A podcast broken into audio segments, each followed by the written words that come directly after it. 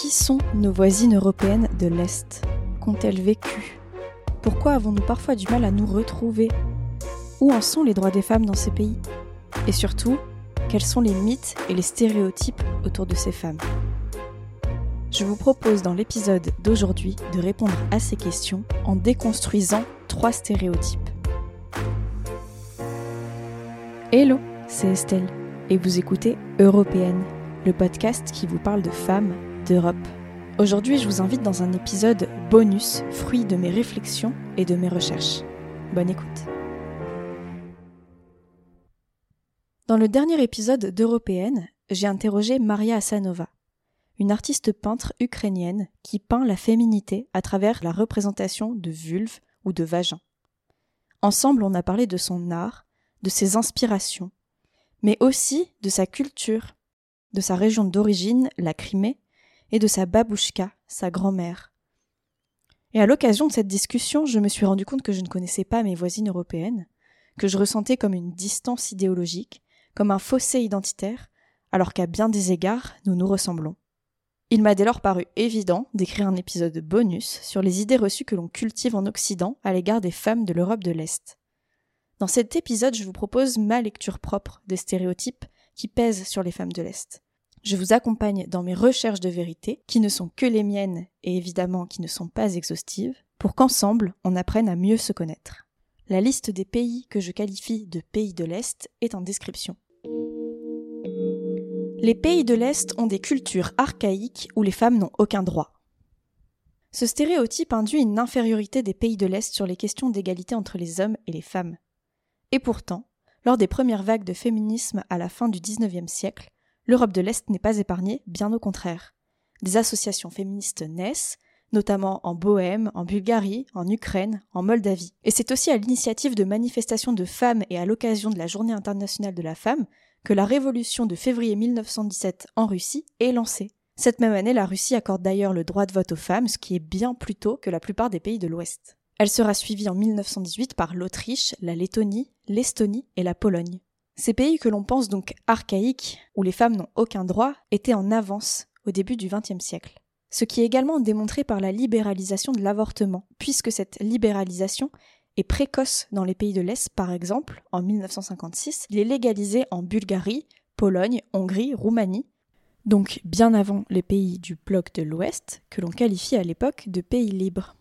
Les mouvements féministes, le droit de vote ou encore l'avortement sont des avancées donc précoces par rapport à l'Occident, mais qui s'expliquent notamment par certains courants communistes qui rejettent le principe d'infériorité de la femme et qui l'expliquent par la propriété des moyens de production par les hommes. Ainsi, l'égalité des sexes fait partie de l'idéologie communiste. Intégrer les femmes comme l'égale de l'homme, dans la sphère professionnelle notamment, permettra à celle-ci de prendre une place dans les plus hautes sphères, par exemple les sphères stratégiques, comme l'astronaute russe Valentina Tereshkova, qui est la première femme astronaute. Ou encore dans les sphères sportives, lors des prouesses des athlètes féminines aux Jeux olympiques. Ou bien diplomatiques, notamment grâce à la fondation de la Fédération démocratique internationale des femmes en 1945 par Tsola Drakoïcheva, une femme bulgare, et par Anna Pauker, une femme roumaine. Cette fédération est notamment très intéressante puisqu'elle est au départ intimement communiste, puis elle finit par se revendiquer du mouvement. Elle promeut les droits des femmes à l'échelle internationale. Elle est aussi l'une des premières associations à aider les femmes de jeunes États issus de la décolonisation. C'est notamment lors du premier congrès mondial des femmes que cette fédération met en avant les femmes du Sud, leurs enjeux politiques, culturels, sanitaires et professionnels. En plus de regrouper des femmes venues du monde entier, d'Irak, de Cuba, du Japon, du Niger, de l'Égypte, de l'Espagne, de la Suède, etc., la Fédération démocratique internationale des femmes est l'un des premiers mouvements féministes qui intègre à ses luttes les luttes anticolonialistes. Il serait donc difficile de dire que les pays du bloc de l'Est n'ont jamais contribué à l'égalité entre les hommes et les femmes, et ont toujours eu des politiques archaïques dominées par une pensée viriliste. Seulement, je pense qu'il est important de préciser que derrière ces politiques égalitaires, il y avait l'objectif de permettre aux femmes d'être avant tout des travailleuses, mais aussi des mères. En effet, le patriarcat n'était pas exclu, et le rôle de la femme était à la fois de travailler pour l'État communiste, mais aussi de maintenir un foyer, telle la déesse slave Bererinia, qui est un mythe qui inscrit dans les cultures slaves la femme comme la régente du foyer, la protectrice, la mère, et dont on parle d'ailleurs avec Maria dans le dernier épisode. La chute du mur de Berlin en 1989 marque alors la fin du régime communiste et le début du capitalisme en Europe de l'Est. Un capitalisme fondé sur des valeurs traditionnelles et patriarcales qui viennent exacerber ces mythes à partir des années 90. Les femmes qui vivent alors en Europe de l'Est et qui souhaitent acquérir la culture occidentale se retrouvent avec des émissions de télé, des magazines, des spots publicitaires dont elles n'avaient pas la connaissance ni l'habitude avant, qui mettent en avant la mère modèle, et en même temps la femme sexy qui soigne son apparence. Les valeurs traditionnelles et l'ordre patriarcal prédominent alors rapidement dans les mœurs. Comme conséquence, on assiste au début du recul des droits des femmes dans ces pays. C'est notamment le cas en Pologne, directement après la chute de l'État soviétique, puisque en 1993, elle restreint l'accès à l'avortement alors qu'il était gratuit et légal depuis 1956. L'avortement ne devient possible que dans trois cas le viol ou l'inceste, le danger de vie pour la mère et la malformation grave du fœtus. Mais depuis les retours des populismes en Europe dans les années 2010, les choses se sont aggravées et en 2020, le gouvernement Maraviecki du conservateur Mateusz Maraviecki a décidé d'enlever cette dernière possibilité, ce dernier critère quant à la légalité de l'avortement en Pologne. C'est-à-dire que le malformation du fœtus n'était plus un critère suffisant pour pouvoir se faire avorter légalement en Pologne. De plus, les associations comptent jusqu'à 100 000 personnes avortées en Pologne illégalement et de manière bénévole par les associations, alors que officiellement il n'y aurait pas plus de 100 avortements pratiqués par les médecins. Dernièrement, le 22 février 2024, la Pologne a fait un pas en avant puisque les pilules du lendemain sont désormais disponibles et accessibles pour les femmes polonaises d'âge d'au moins 15 ans sans ordonnance. Mais le combat continue puisque cette loi doit être encore débattue au Sénat polonais et promulguée par le président, qui est en ce moment conservateur. C'est donc depuis l'effondrement du bloc soviétique que de nombreux et malheureux exemples de recul des droits des femmes peuvent être cités. Ce recul se manifeste également par le nombre important de pays de l'Est n'ayant pas ratifié la Convention d'Istanbul. Cette convention est un traité international du Conseil de l'Europe qui vise à lutter contre les violences faites aux femmes.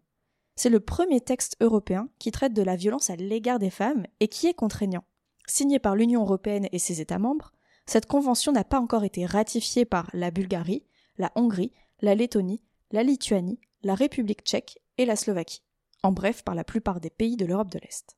Mais la ratification de la Convention n'assure pas une politique exemplaire en matière de lutte contre les violences faites aux femmes.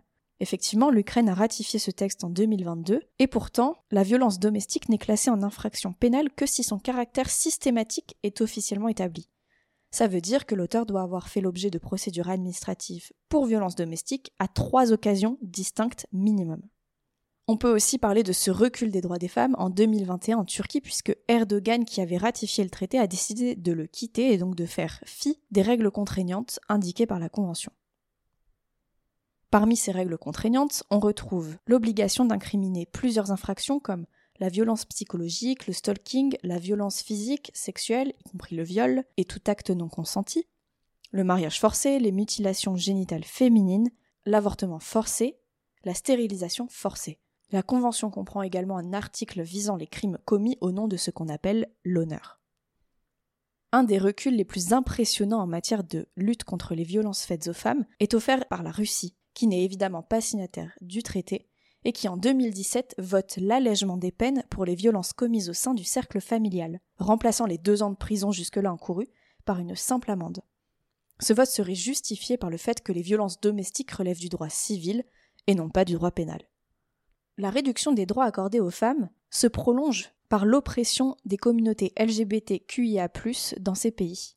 Effectivement, ces communautés sont fortement réprimées dans de nombreux pays de l'Europe de l'Est, alors que l'homosexualité est légale pour tous les pays membres de l'Union européenne, de nombreux pays de l'Est, membres de cette union, ne reconnaissent pas officiellement les relations homosexuelles, c'est-à-dire que, administrativement parlant, deux hommes ou deux femmes ne peuvent pas être en concubinage. Parmi ces pays, on retrouve la Bulgarie, la Lettonie, la Lituanie, la Pologne, la Roumanie, la Slovaquie. La Russie, quant à elle, n'étant pas membre de l'Union, a délibérément choisi une politique hostile aux personnes homosexuelles, puisqu'en 2022, elle interdit, je cite, la promotion de relations sexuelles non traditionnelles auprès de tous les publics par le biais de tous les moyens. Autrement dit, depuis 2022, il est interdit de parler dans les médias, sur les réseaux sociaux, à l'école ou dans la presse de relations entre deux hommes ou deux femmes. Le droit des femmes en Europe de l'Est ont donc été rapidement acquis au début du XXe siècle grâce à la pensée communiste. La femme était l'égale de l'homme, surtout dans la sphère professionnelle. Seulement le patriarcat n'était pas aux abonnés absents et a régi les relations familiales et culturelles des femmes de ce pays. De plus, avec l'effondrement du communisme et du bloc de l'Est, les populations de ces pays ont renforcé leurs valeurs virilistes et traditionnelles mises en avant par les systèmes capitalistes venus de l'Ouest. L'implémentation des rôles genrés, tant au niveau professionnel que culturel, s'est donc accentuée et le recul des droits des femmes est plus que jamais un sujet pour nos voisines. Les femmes de l'Est sont cantonnées à l'espace privé. Ce deuxième préjugé est prégnant. Et comme nous venons de l'entendre, historiquement, les femmes de l'Est ont eu accès à une sphère professionnelle plus rapidement que les femmes de l'Ouest. Il est donc facilement remis en cause. En réalité, le mythe de la mère au foyer est donc davantage vérifiable en Europe de l'Ouest après la Deuxième Guerre mondiale.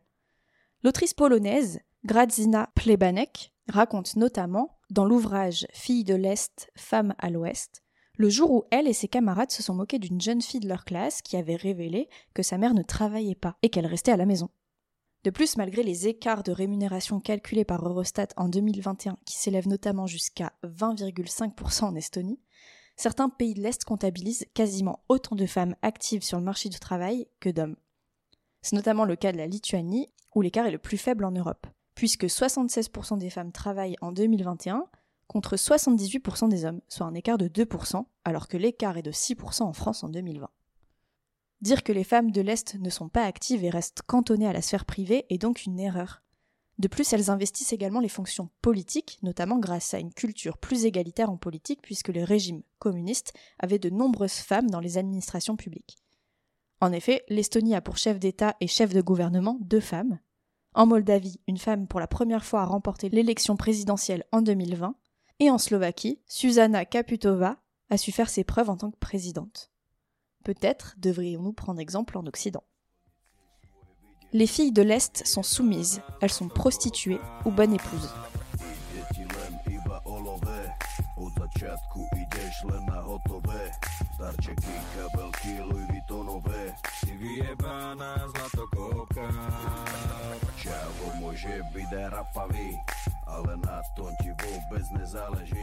L'extrait que vous venez d'écouter est une chanson du rappeur slovaque Rythmus. Les paroles traduites sont Tu viens d'un village malfamé, une famille pauvre. Quel décalage pour réaliser tes rêves. Une putain de croqueuse de diamants, tu deviens seule, l'argent te branche, depuis le début tu sais où tu vas, cadeau, sac à main Louis Vuitton. Tu es une putain de chercheuse d'or, le type peut être crade, tu t'en tapes, pourvu qu'il soit plein de blé, une putain de michetonneuse tu es. Ce rapport participe donc à alimenter le stéréotype des filles de l'Est, des filles faciles qui cherchent un homme riche pour être entretenues et qui ne capitalisent que sur leur beauté. Cette vision sexualisée et racisée des femmes de l'Est est très répandue depuis les années 90 et la chute du mur de Berlin. C'est un stéréotype qui est notamment dû au premier flux migratoire vers l'Ouest, qui était majoritairement composé de femmes en quête d'un avenir meilleur, de consommation excessive et de luxe, tant revendiqué par le monde libre et le capitalisme. C'est une construction culturelle basée sur l'origine et le genre qui combine deux minorités. Les filles de l'Est sont femmes et elles sont issues d'un flux migratoire. En construisant cette identité de fille de l'Est, on induit qu'une féminité supérieure existe. De plus, malgré la diversité des flux migratoires et des raisons qui ont poussé ces femmes à partir, on englobe la féminité de toutes les nations qui proviennent de l'Est malgré la différence de culture et d'histoire. À la genèse de cette expression, il y a en fait la prostitution. Et le fait d'englober toute une population qui serait déviante permet de qualifier la chose comme problématique et d'identifier de quel groupe on parle. Par exemple, il est très clair que l'on parle des prostituées qui viennent de l'Est dans l'article du Monde publié en 2000 intitulé Les prostituées lyonnaises s'inquiètent des filles de l'Est. C'est donc à partir de cette définition, basée sur la prostitution, que des attributs naïfs, dociles et de beauté sont donnés à ces femmes. Des arguments qui flirtent avec les agences matrimoniales, qui en profitent, qui profitent de ces flux migratoires et de ces femmes, en quête d'une vie meilleure pour satisfaire leurs clients masculins. En effet, ces attributs répondent aux injonctions du patriarcat. Il s'agirait de femmes pauvres, venues en Europe sous la contrainte, obligées d'exercer ce métier et de fuir la pauvreté. le départ du pays d'origine et la prostitution ne sont jamais présentés comme des choix. Qu'elle soit véritablement prostituée, inscrite dans une agence matrimoniale ou simplement migrante en quête d'une vie meilleure, la femme de l'Europe de l'Est est systématiquement rattachée à l'expression fille de l'Est, et donc à une image de femme soumise par le travail du sexe ou par le mariage. Ce stéréotype est encore largement diffusé en Occident. Des expressions comme fille de l'Est, reliées à la prostitution ou à la femme soumise, ont encore afflué dans les médias suite à l'invasion de la Russie en Ukraine. Les préjugés ont la vie dure, mais il est important de rappeler que les femmes de l'Europe de l'Est ne sont pas toutes pareilles, n'ont pas toutes les mêmes aspirations, peuvent être féministes, homosexuelles, pratiquer le travail du sexe, peuvent briller par d'autres attributs que leur physique. Et finalement, ce qui compte, c'est de comprendre que cette expression fille de l'Est est une expression construite après la guerre froide, lorsque le capitalisme a fait surface en Europe de l'Est et que les premiers flux migratoires se sont mis en place.